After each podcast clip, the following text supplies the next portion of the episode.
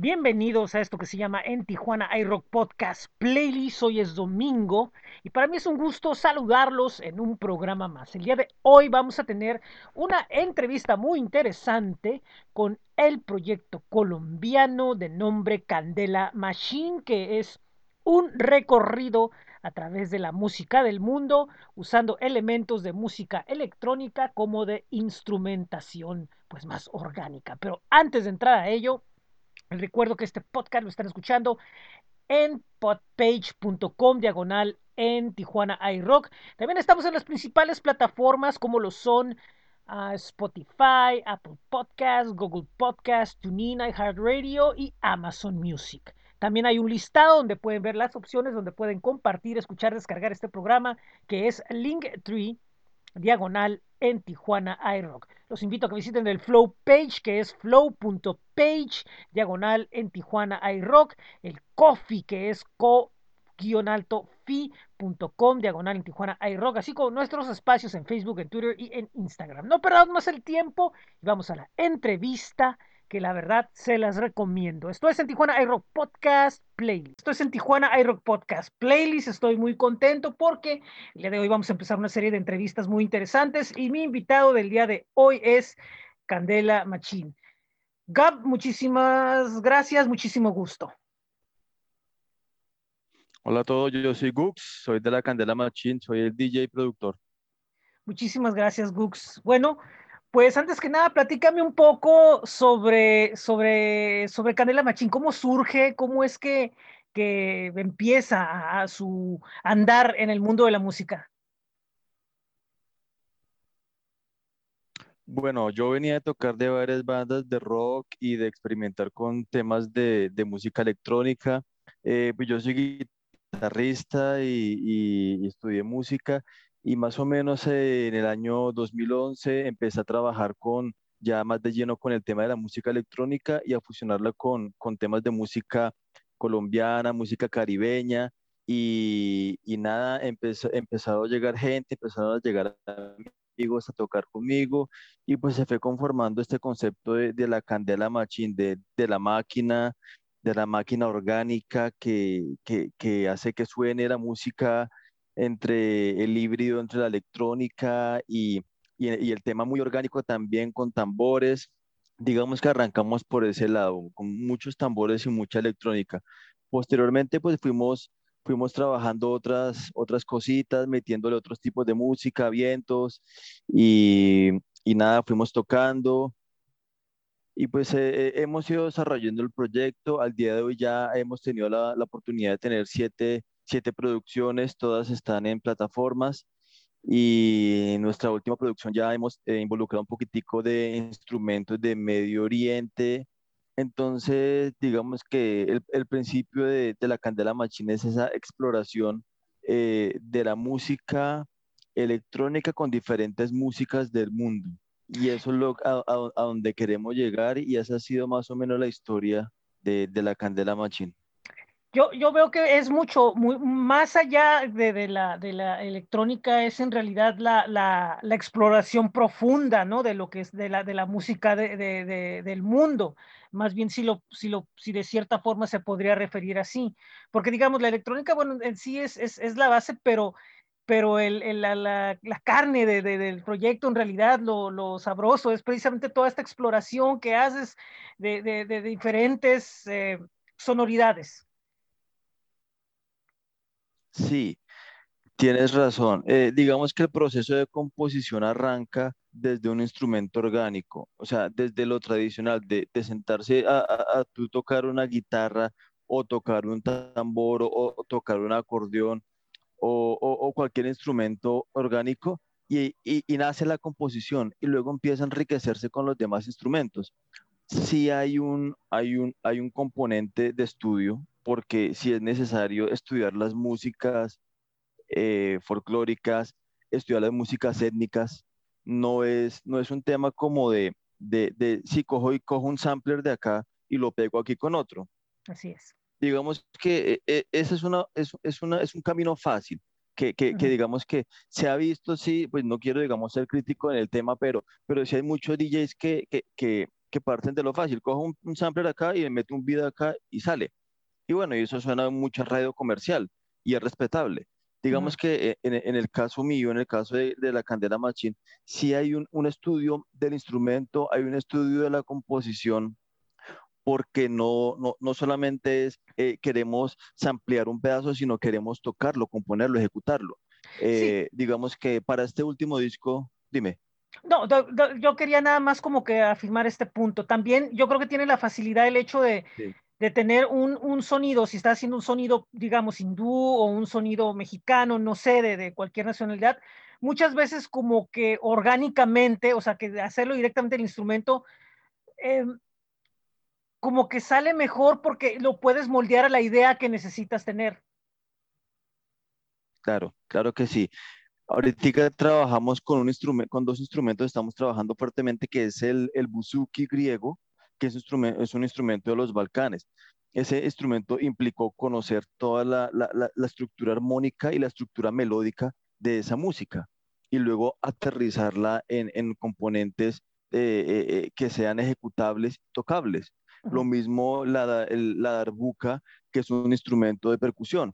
Ahora bien, se hace necesario sí estudiar. digamos que eso lo que tú dices es súper clave y es súper, es, súper chévere que, que, lo notes porque sí hace parte de la construcción de, del sonido de grupo. Sí, y el, y, el, el, hecho del sampler, o sea, te va a ayudar, digamos, para cierto momento, ¿no? Que necesitas, pero, pero cuando quieres crear algo, algo complejo, definitivamente necesitas esa, esa cuestión ahí del, del instrumento, su aprendizaje, su historia, eh, eh, eh, a mí, me, fascina la idea de, por decir algo, de que involucre tanto,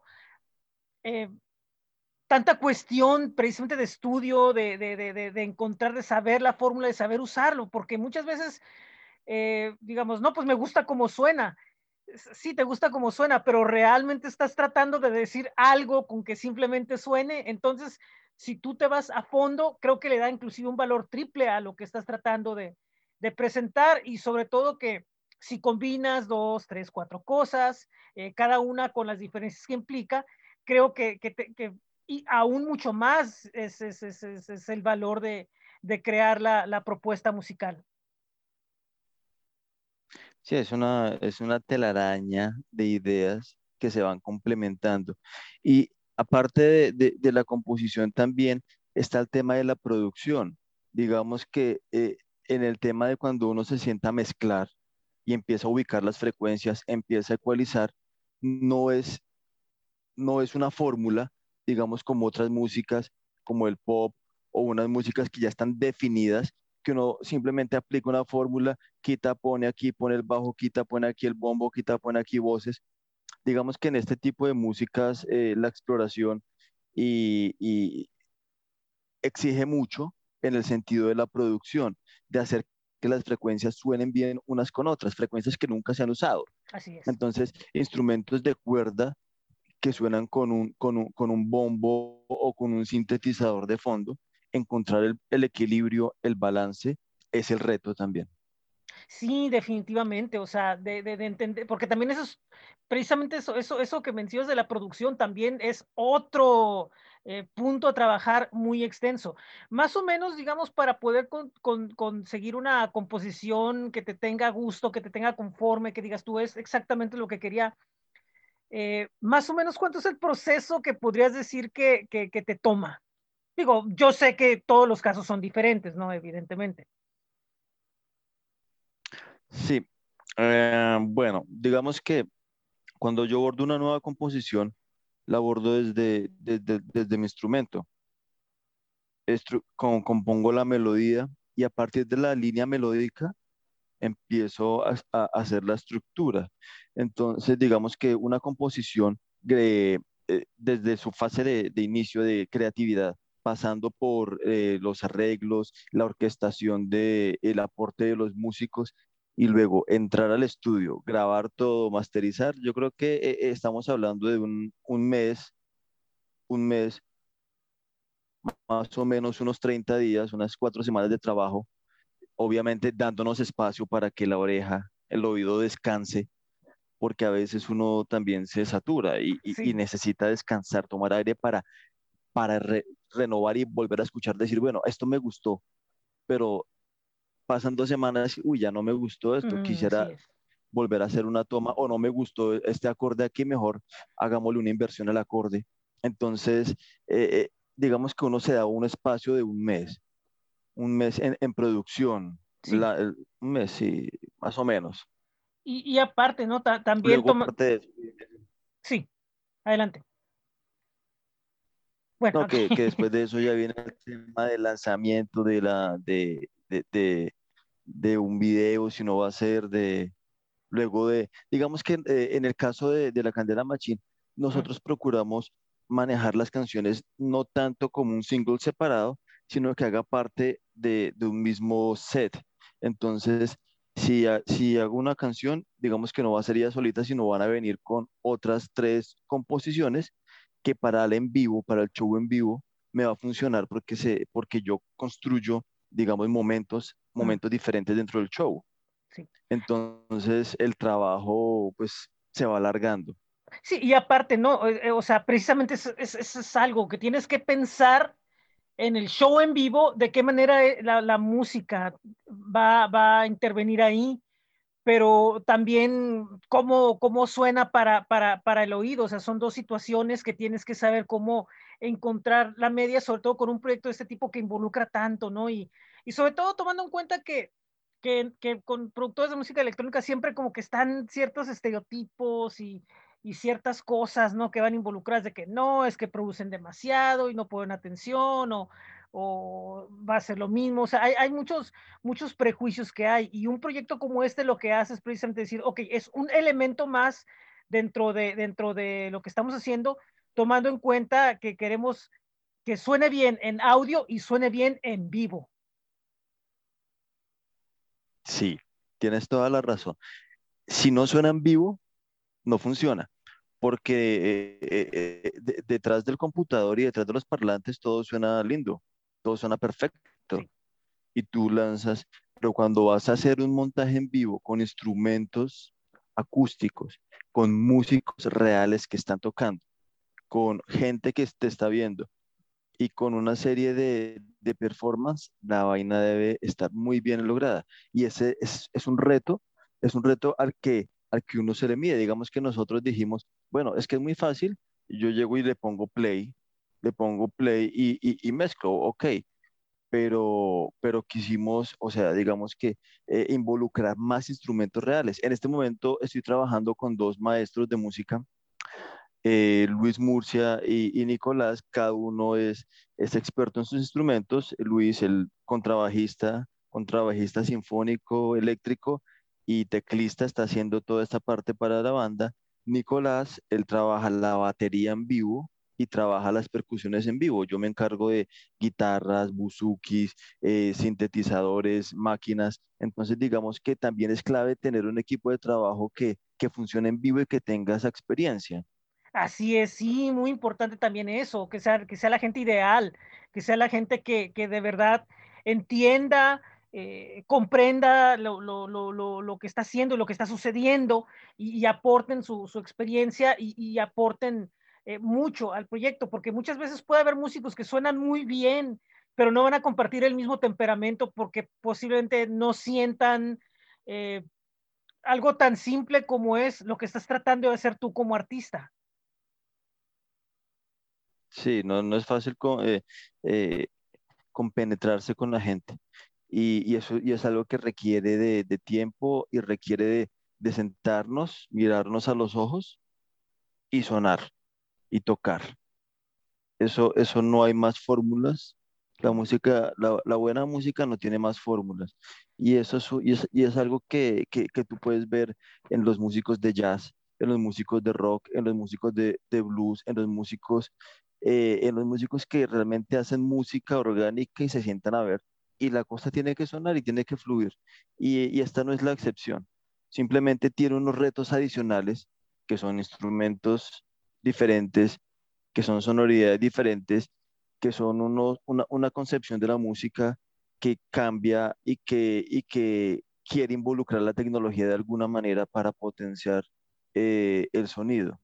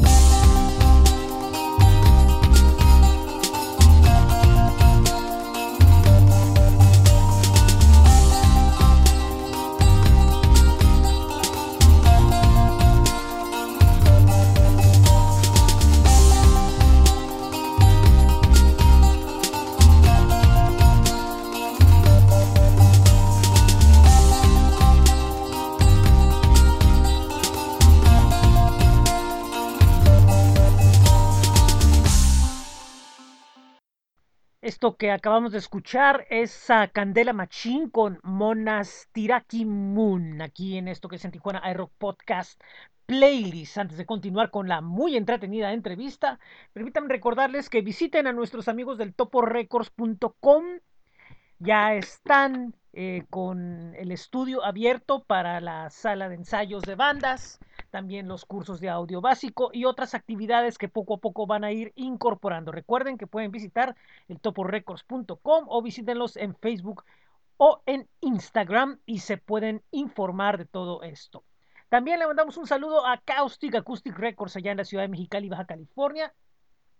Es un sello discográfico colectivo que también, bueno, pues realizan algunas otras actividades y que, bueno, pues están en este momento promoviendo el trabajo de agrupaciones como Sueño 9, Otro López Más, Savant y próximamente tendrán algunas otras novedades. Y por último, los invito a visitar astj.com, la página con la mejor información de los eventos, tanto virtuales como presenciales en la frontera. Recuerden el nombre astj.com.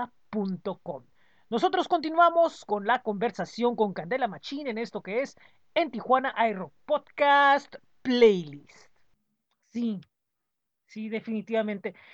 ¿Has, tenido eh, ya salidas al exterior? Eh, de hecho, has venido a México. Tengo, tengo por ahí encontré una información y también has, viajado a Europa.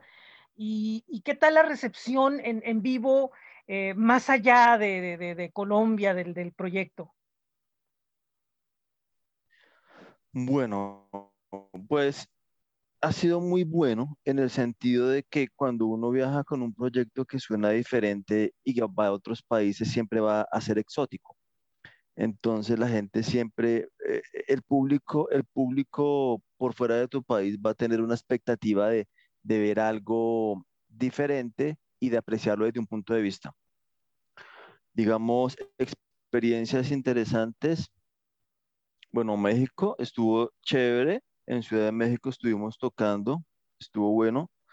Eh, ahí, eh, pues la gente eh, aceptó bien, les gustó en, su momento.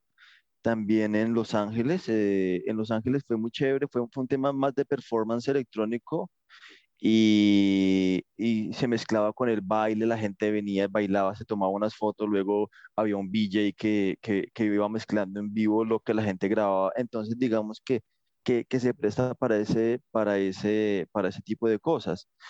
Y ya, pues en Europa, eh, el tema, el tema con Europa es que Europa, digamos, tiene una mente muy abierta frente a, las, frente a este, eh, este tema de experimentación de diferentes músicas del mundo, entonces se presta mucho para tocar en diferentes sitios.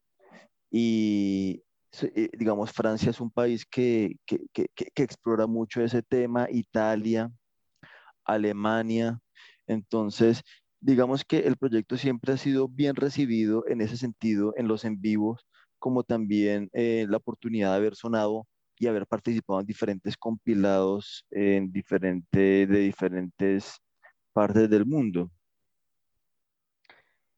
Sí, de, sí son, son, son situaciones que dices definitivamente diferentes, ¿no? La cuestión de la, de la, de la educación eh, musical y sobre todo que en algunos lados es la, la, la, vida nocturna, ¿no? Impera el hecho del, del baile, la cultura del baile, la cultura del, y en otros lados como que sí, ah, vamos a, vamos a escuchar, sí lo vamos a disfrutar, pero también queremos saber qué es lo que, lo que trae, ¿no? Uh -huh. este, es, es, es, eso es un, una, una, situación que, que, que, que, siempre se da. De, por ejemplo, de proyectos que tienen que ver con similitudes a, a lo tuyo a, eh, a, nivel internacional o acá en México, no sé, en varios lugares.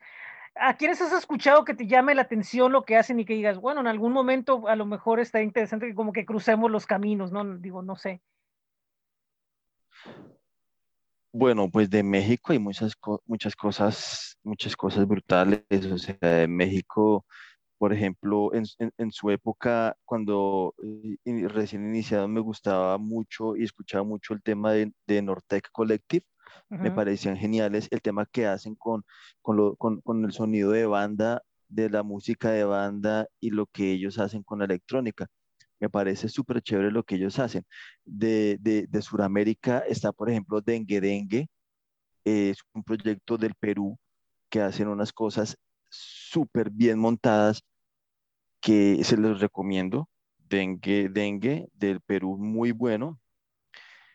Eh, y no, nada, o sea, muchos, me gustaría trabajar con, con muchos músicos que sean de música étnica, de musa, música folclórica, me parece genial explorar esos, esos temas, más que hacer, digamos, eh, colaboraciones con, con, con, gente muy famosa o con super cantantes pop. Me interesa más el tema de la exploración con las músicas étnicas, que creo que ahí es donde la, está la raíz y la carne del desarrollo de la música. Así y, es. Y, y el, el, mainstream, el mainstream siempre se va a nutrir de todo este tipo de, de corrientes alternativas que surgen surgen en el underground, que surgen con los músicos y simplemente ven que empieza a moverse y luego la toman y la convierten en, en, en, lo comercial. Entonces, por eso me interesa mucho siempre ese, ese camino, ese camino de la música alternativa y experimental. Y, y, y, fíjate que yo, yo por ejemplo, cuando, cuando veo lo que está sucediendo ya con, con, con ustedes, yo, yo veo que inclusive en círculos que no son precisamente alternativos, como que hay conexión con países como México, ¿no? O sea, hay una fascinación con el bolero, de repente veo que hay una fascinación con el mariachi, de repente veo que hay una fascinación con, con cierta parte de la, de la cultura, ¿no? Y, y teniendo sobre todo una cultura eh, musical eh, muy arraigada que ha influenciado, ¿no? A, pues prácticamente a todo el continente, o sea, por ejemplo, con, con cuestiones como la cumbia, posteriormente el, el vallenato, o sea, ten, teniendo cosas tan, tan, tan puras en sonido eh, y, y, y, pues evidentemente de repente en otros países no terminan siendo como que su interpretación no de lo que de lo que de lo que se hace sí. en otros lados y a lo mejor como que se pierde un poco la, la, la esencia. Entonces entiendo perfectamente el hecho de, de, querer como que buscar a ver dónde está realmente si es música por, por ejemplo mexicana dónde realmente hay no y, y hay cosas por ejemplo sones y cosas que inclusive nosotros mismos eh, pues estamos aún, aún descubriendo. No, no me puedo imaginar que un músico eh, como tú, pues lo que va a encontrar todavía mucho más, ¿no? Que, que, que, le va a llamar la, la, atención. Mira que lo, chévere de México, Colombia, Argentina, o sea, de, de, estas culturas, nosotros latinoamericanos, es que uno, pues, en el fondo somos hermanos culturales. O sea, eso es innegable. Y, y tú estás desde México hasta Argentina y vas a sentir eh, eh, alguna afinidad, sobre todo en el tema cultural. Y, y es verdad lo que dices, tanto México, México ha influenciado toda Latinoamérica, tanto Colombia ha influenciado con su música también toda Latinoamérica y lo mismo el Caribe. Entonces son cosas que van convergiendo en nuestra cultura. Y nosotros, entre nosotros mismos como latinoamericanos, eh, nos entendemos. Y tú tocas con un latinoamericano y, y el feeling existe. O sea, existe el feeling entre nosotros. Ah, ok, somos diferentes. Ok, tú tienes tu, tu versión de cumbia, tú tienes tu versión de, de son, o tú tienes tu versión de salsa, pero finalmente va a haber ese feeling. Diferente a, a músicos, músicos de otras partes del mundo es mucho más difícil, porque la misma música y su esencia musical, sus acentos, su, su composición, su estructura es diferente. Ahora bien, estamos, eh, tenemos una predominancia occidental gracias a la música norteamericana que nos ha dado una línea. Eso es, eso, eso, eso es, es real, lo mismo la música europea. Y eso nos permite a nosotros como latinoamericanos, y hablo como latinoamericanos, ampliar nuestra música. Y hemos llegado a rincones del mundo donde, donde otras músicas no han podido llegar. Y se debe a que, a que nosotros tenemos esa versatilidad porque somos un mestizaje somos un mestizaje africano, indígena y europeo. Y eso, ese triángulo, ese triángulo mestizaje es lo que nos ha dado esa, esa posibilidad de, tener todos esos colores y esa riqueza musical. Y también posiblemente hay otra música que, que, también tiene que ver con aspectos espirituales, aspectos más profundos, ¿no? De, de, de, del ser humano. Y, y, por eso, de cierta manera, también uh -huh. es música que permite permite que, que, que sea como más eh, compleja, pero al mismo tiempo como más profunda la inmersión de decir, oh, puedo explorar, ¿no? Por aquí, ¿no? En este caso, ritmos orientales, ¿no? Sí, digamos que algo chévere del tema de los Balcanes. La, hubo mucha migración eh, hacia, hacia, hacia Sudamérica de, de, de, mucha gente árabe. Y tú escuchas, digamos, acá en Colombia unas músicas que son de banda, eh, que tocan músicas como el fandango, el porro y, y, y, otro tipo de músicas que suenan muy, muy, muy cerca a las balcánicas. Entonces, digamos que hay, hay una simetría ahí rítmica, hay una simetría, ese feeling con esas músicas. Y en este caso nosotros encontramos, encontramos como un punto interesante para explorar. Le dijimos, bueno, vamos a tocar esto y vamos a mirar cómo nos va con la música de Medio Oriente y vamos a mirar cómo la mezclamos con nuestra música y encontramos oh, que, que, que, que, sí se puede, que hay cosas chéveres, que hay cosas para, para mirar más profundamente y, y nada, o sea, es, es, es un tema de, también de sentirlo. Sí, y este tiempo en el cual, bueno, pues hemos estado dentro de una pandemia y con esto del COVID-19, eh, evidentemente supongo que no te ha permitido eh, tocar en vivo. ¿O muy poco? Pues ha estado difícil. O sea, el, el, el tema de hacer shows presenciales eh, realmente ha sido imposible, pero los festivales ahorita eh, también ellos han, han, se han adaptado a la situación y han permitido a los grupos eh, pues presentarse en tarimas virtuales, por decirlo así. Pues el sí. año pasado sí tuvimos la oportunidad de presentarnos en dos festivales virtuales aquí de Colombia y estuvo bueno porque, porque permitió, permitió muchas bandas eh, tocar desde su casa, crear su performance, grabar con sus cámaras, grabarse y, y, pues se pudo. El tema se, Obviamente no es lo mismo, no es lo mismo que uno eh, estar en festivales físicos con la gente, pero por lo menos se mantiene el ritmo y, y, está la posibilidad, esperemos que, pues que cuando pase todo el tema de la pandemia podamos volver a los shows en vivo y, y a girar más y hacer más cosas.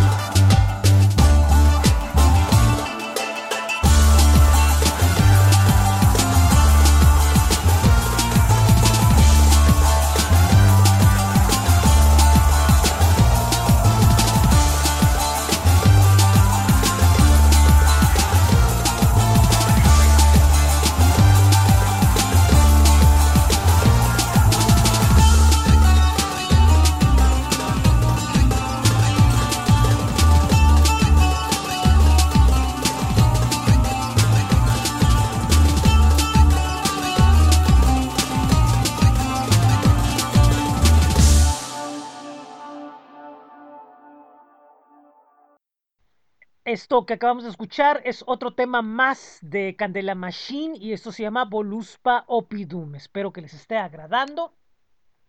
Y antes de entrar a la recta final de la entrevista, primeramente quería hacerles la invitación a que visiten a nuestros amigos de Rock Sensation en Honduras. Ellos búsquenos en Facebook. Es una plataforma donde, bueno, pues hablan del rock nacional y del rock internacional, hablando de las noticias, novedades y mucho más. Recuerden, es Rock Sensation.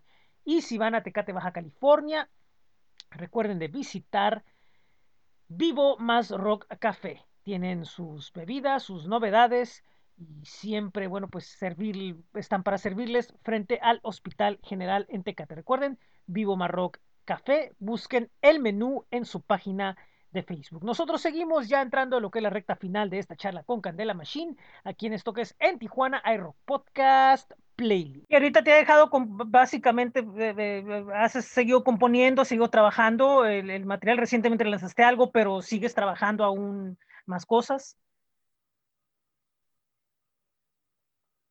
Sí, eh, bueno, lo último que lanzamos ya al público que está en plataformas fue nuestro EP que se llama Meteoras en el Ocaso, que los invito a escuchar, que es una mezcla bien interesante de música eh, árabe, de música griega específicamente, con música electrónica, drum and bass y otras cositas. Y sin embargo, ya lanzado eso, estamos trabajando un nuevo material eh, que vamos ya, ya estuvimos grabando un, un videoclip en vivo y sí estamos trabajando, queremos, yo creo que a mitad de año vamos a lanzar nueva música, un nuevo disco, pero no, nunca paramos, continuamos porque... Así debe ser. Esa es la idea. Así debe de ser. De hecho, lo, lo último que, que, escuché me, me, dio una vibra muy, muy, muy de jazz. O sea, aparte de que se escuchaban, ¿no? Los diferentes instrumentos, todo eso, pero me dio una vibra muy, muy jazzera, muy, muy la, la guitarra, muchas cosas muy, que, que, que, lo, que le dan precisamente lo que digo, ese toque, ese sello muy propio, ¿no? Que, que, no, que tú lo oyes y dices, pues esto es muy propio, ¿no? No tiene, podrá parecer alguna cosa, pero logra tener su sello muy, muy propio, muy, muy personal. Y supongo que lo que sigue va en la misma línea, obviamente hay mucha más que explorar y que buscar. Oye, qué buena oreja tienes. Qué bien. Sí, eh, eh, eh, estamos explorando un poquitico el tema del jazz funk y también vamos a incluirle un poquitico de percusiones y un poquitico de música del Caribe con un poquito de jazz y eso. Y miramos a ver cómo logramos integrar también esos instrumentos nuevos que aprendimos a tocar. El, el que te cuento, el buzuki, es un sí. instrumento bien chévere que me tocó aprender a tocar de cero o sea, tuve, tuve una clase allá en Grecia con un maestro y el resto ya fue autodidacta. Y miramos a ver cómo vamos a hacer el, el asunto, pero sí, sí, estamos en esas. Y literalmente lo que me estás poniendo aquí en, en, en, la mesa es que precisamente los viajes ilustran, ¿no? Esa es esa famosa frase que dice, ¿no? Claro. Porque supongo que cada viaje es como que buscar, indagar, investigar qué es lo que hay, qué, qué es lo que, lo que puedes eh, encontrar por ahí, ¿no? Claro que sí, eh, da, das en el punto. Ah, cada vez que uno viaja, cada vez que yo viajo, procuro juntarme del arte de, de, de ese país, de, de sentir que, que, cómo vive la gente, de meterme en un sitio y escuchar los músicos. Eh, a, mí, a mí me marcó particularmente en Grecia, eh, en, en, en, un sitio, en un restaurante bar, un bar, ver unos músicos griegos tocando música entre turca y, y griega, y ahí vi los instrumentos y, la sonoridad que ellos tenían era, era muy especial, muy bonita. Y eso me motivó a mí para aprender a tocar ese instrumento, aprender a aprender de esa música e integrarla a mi música. Ahora, un colombiano, un latinoamericano tocando música griega de los Balcanes electrónico, es, es, es cuando la cosa se pone eh, compleja y dice, oiga, ¿esto de dónde salió? Este man está loco. ¿Usted dónde sacó ese instrumento? ¿Por qué aprendió a tocarlo? Pero bueno, chévere, chévere como toca. Pero sí, los viajes ilustran y uno aprende mucho y se da cuenta de que realmente uno no, nos falta mucho, o sea, uno, apenas está comenzando en este, en este arte, a pesar de que uno pueda llevar mucho tiempo, siempre hay algo que aprender. siempre hay algo que descubrirse y siempre hay algo que termina, termina enriqueciendo y fíjate, es, es un efecto dominó porque te enriqueces tú, lo compartes con la gente, se va escuchando y, llega otro oído, llega otro oído, y luego llega otro país, llega otro territorio, regresa a ellos, ellos lo escuchan, oye, influenciamos nosotros esto. Entonces se da un efecto muy, muy sabroso, ¿no? De, de, de, que la música va a todos lados y, y no, no, no para y, y, crece y crece y crece más, vienen nuevos retos, vienen nuevas cosas. Claro que sí. Uno, uno no se da cuenta hasta dónde llega la, la música que uno hace, o que uno como músico hace. Y, y, uno se encuentra por internet cosas, por ejemplo, yo una vez me encontré un, un remix de una canción que dice por allá en Serbia. Y uno dice, ¿de dónde apareció? Y un, un, un, un men por allá hizo unas mezclas con, con la música de uno, y otro por allá en Nueva Zelanda, y otro por allá en Rusia.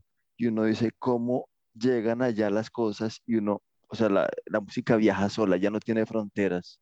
Sí, y es como debe de ser. No debe haber muros, no debe haber fronteras y, y no debe de, de, haber nada que, que, que, le impide. Esta entrevista la estamos teniendo gracias Así a Desconectados, es. que ellos hicieron el contacto. De hecho, vamos a tener muchas más entrevistas con otros artistas, como La Mina Music, eh, Monsalve, Dani Te las canta y, y también Slave Club.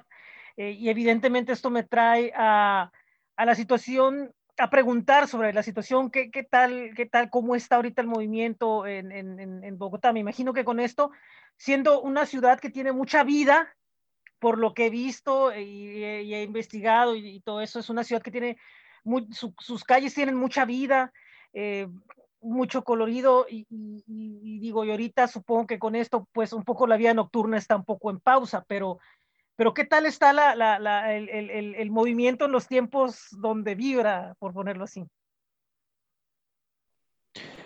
Bien, mira que, que, algo interesante en estos últimos años, a, a, yo siento que ha tenido un resurgir la música independiente en, en Bogotá como todas las capitales, tiene su movimiento eh, pues muy comercial de grandes conciertos, pero por debajo de eso hay muchos jóvenes y muchas propuestas jóvenes que se están gestando y están metiendo de la ficha y hay muchos nuevos festivales y muchos nuevos espacios que se están abriendo.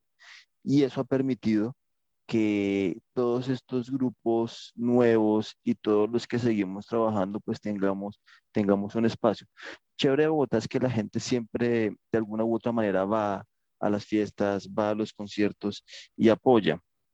Entonces, digamos que, que, el tema se mantiene y esta nueva generación, uno creería que, que, pues, que, se ha, que se ha volcado toda a los temas del reggaetón y todo eso, pero muchos jóvenes que uno creería que que son de ese movimiento reggaetón y que son de esas edades, están buscando músicas diferentes porque no quieren, no quieren eh, asociarse a eso, quieren ir, ir un poco más allá, entender más profundamente eh, eh, eh el arte en la música.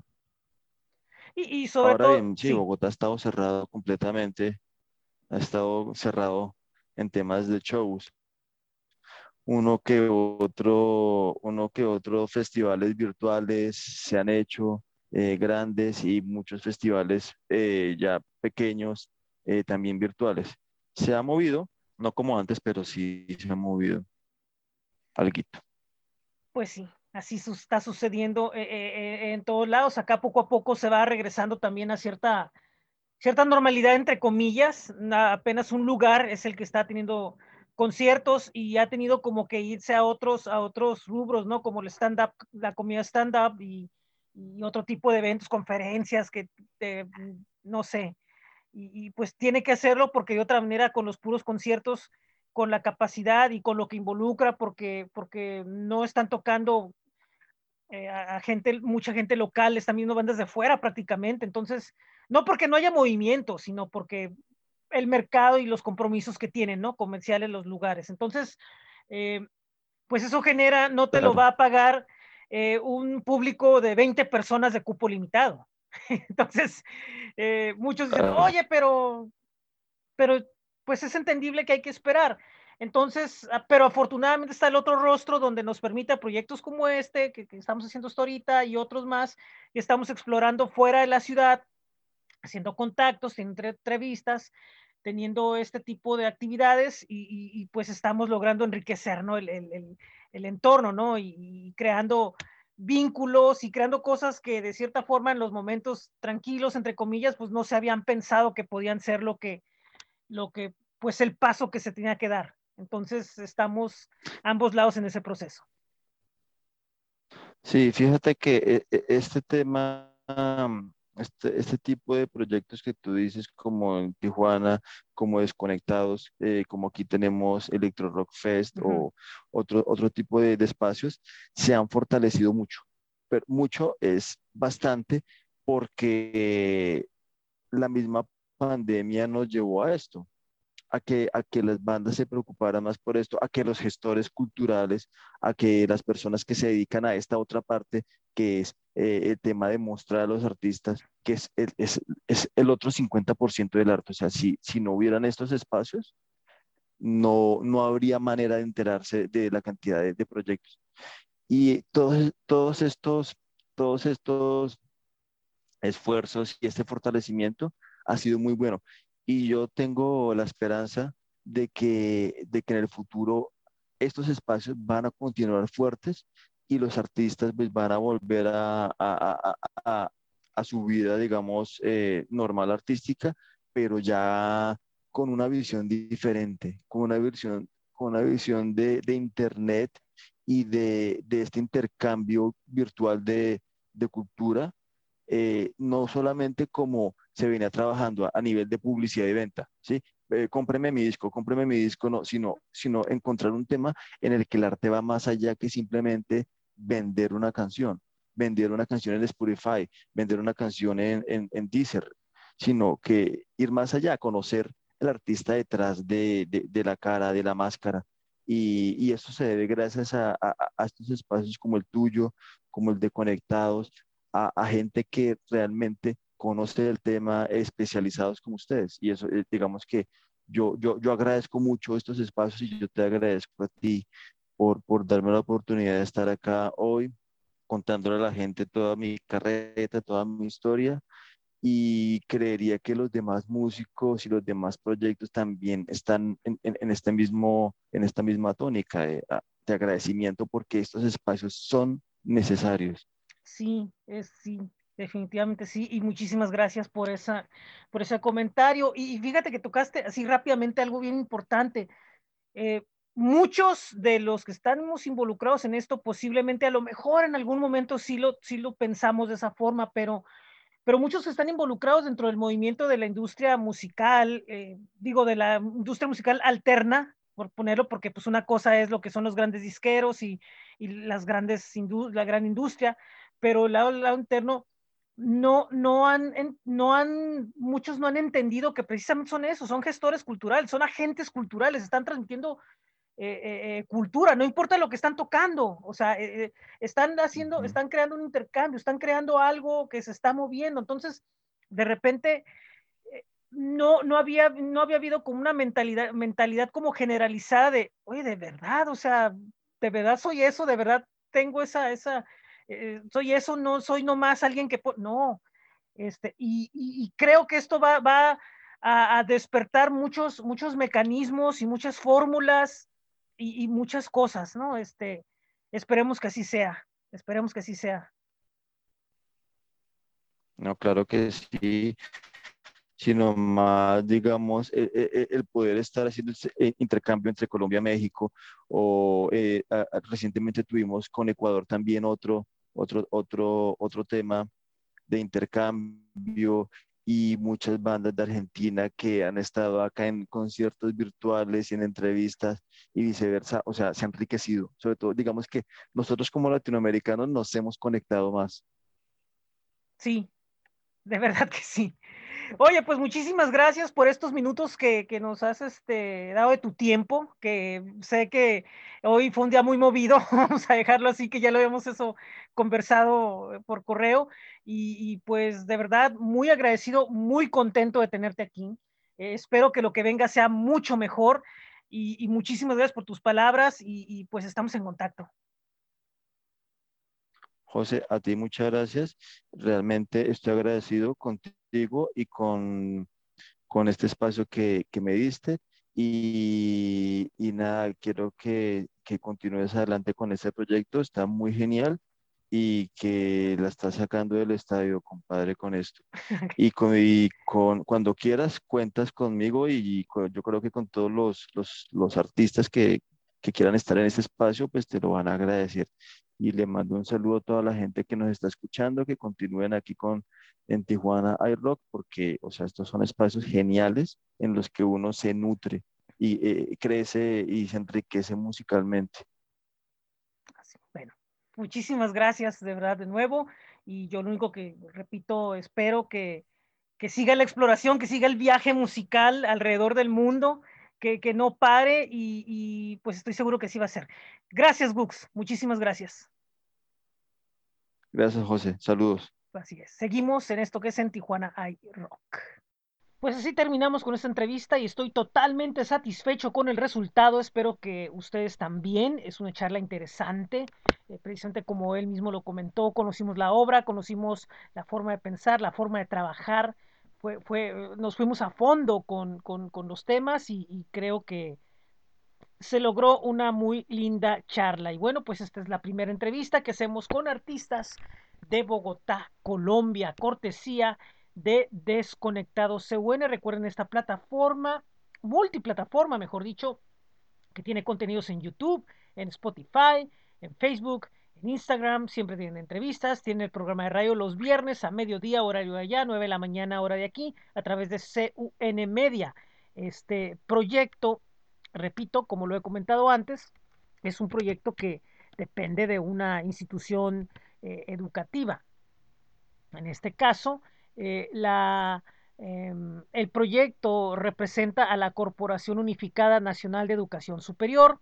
Y bueno, pues tienen una página eh, donde pueden ir a CUN Media y ahí escuchar eh, una programación eh, diaria que incluye los viernes, repito, a desconectados. El próximo día miércoles tendremos una entrevista con la Mina Music, otro proyecto que también expande los límites de, la música al fusionar junto con productores invitados eh, sonidos como lo tradicional, con el drum and bass, eh, con el trip hop, con, muchas sonoridades, algunas de ellas en boga y que representa una alternativa musical importante que se deja sentir con una voz muy peculiar y bueno, pues eso lo veremos el próximo miércoles. Nosotros eh, les recordamos que en un momento más vamos con en Tijuana iRock Podcast After.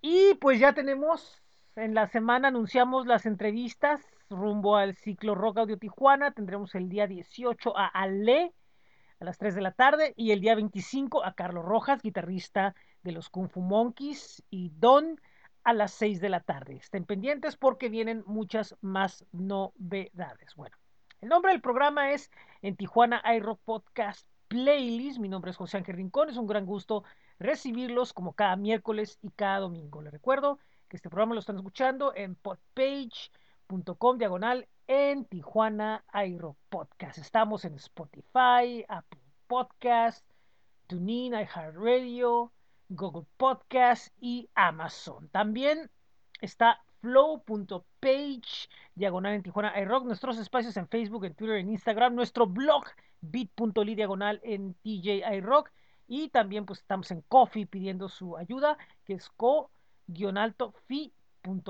diagonal en Tijuana iRock. También eh, está un listado de opciones donde pueden escuchar eh, los programas de en Tijuana iRock, que es Linktree diagonal en Tijuana iRock Podcast. Así que, pues los espero el miércoles. Bueno, primeramente los espero en un momento más en After y luego después el miércoles los espero en un programa más de En Tijuana iRock Podcast Playlist. Muchísimas gracias de nuevo al Topo Records, Caustic Acoustic Records, a ASTJ, a Vivo Marro Café, Rock Sensation y por supuesto a Desconectados. Nos escuchamos pronto y que tengan un buen domingo. Y recuerden, hoy cambia la, eh, ya está el cambio de hora para que pues, no estén desajustados. Adiós.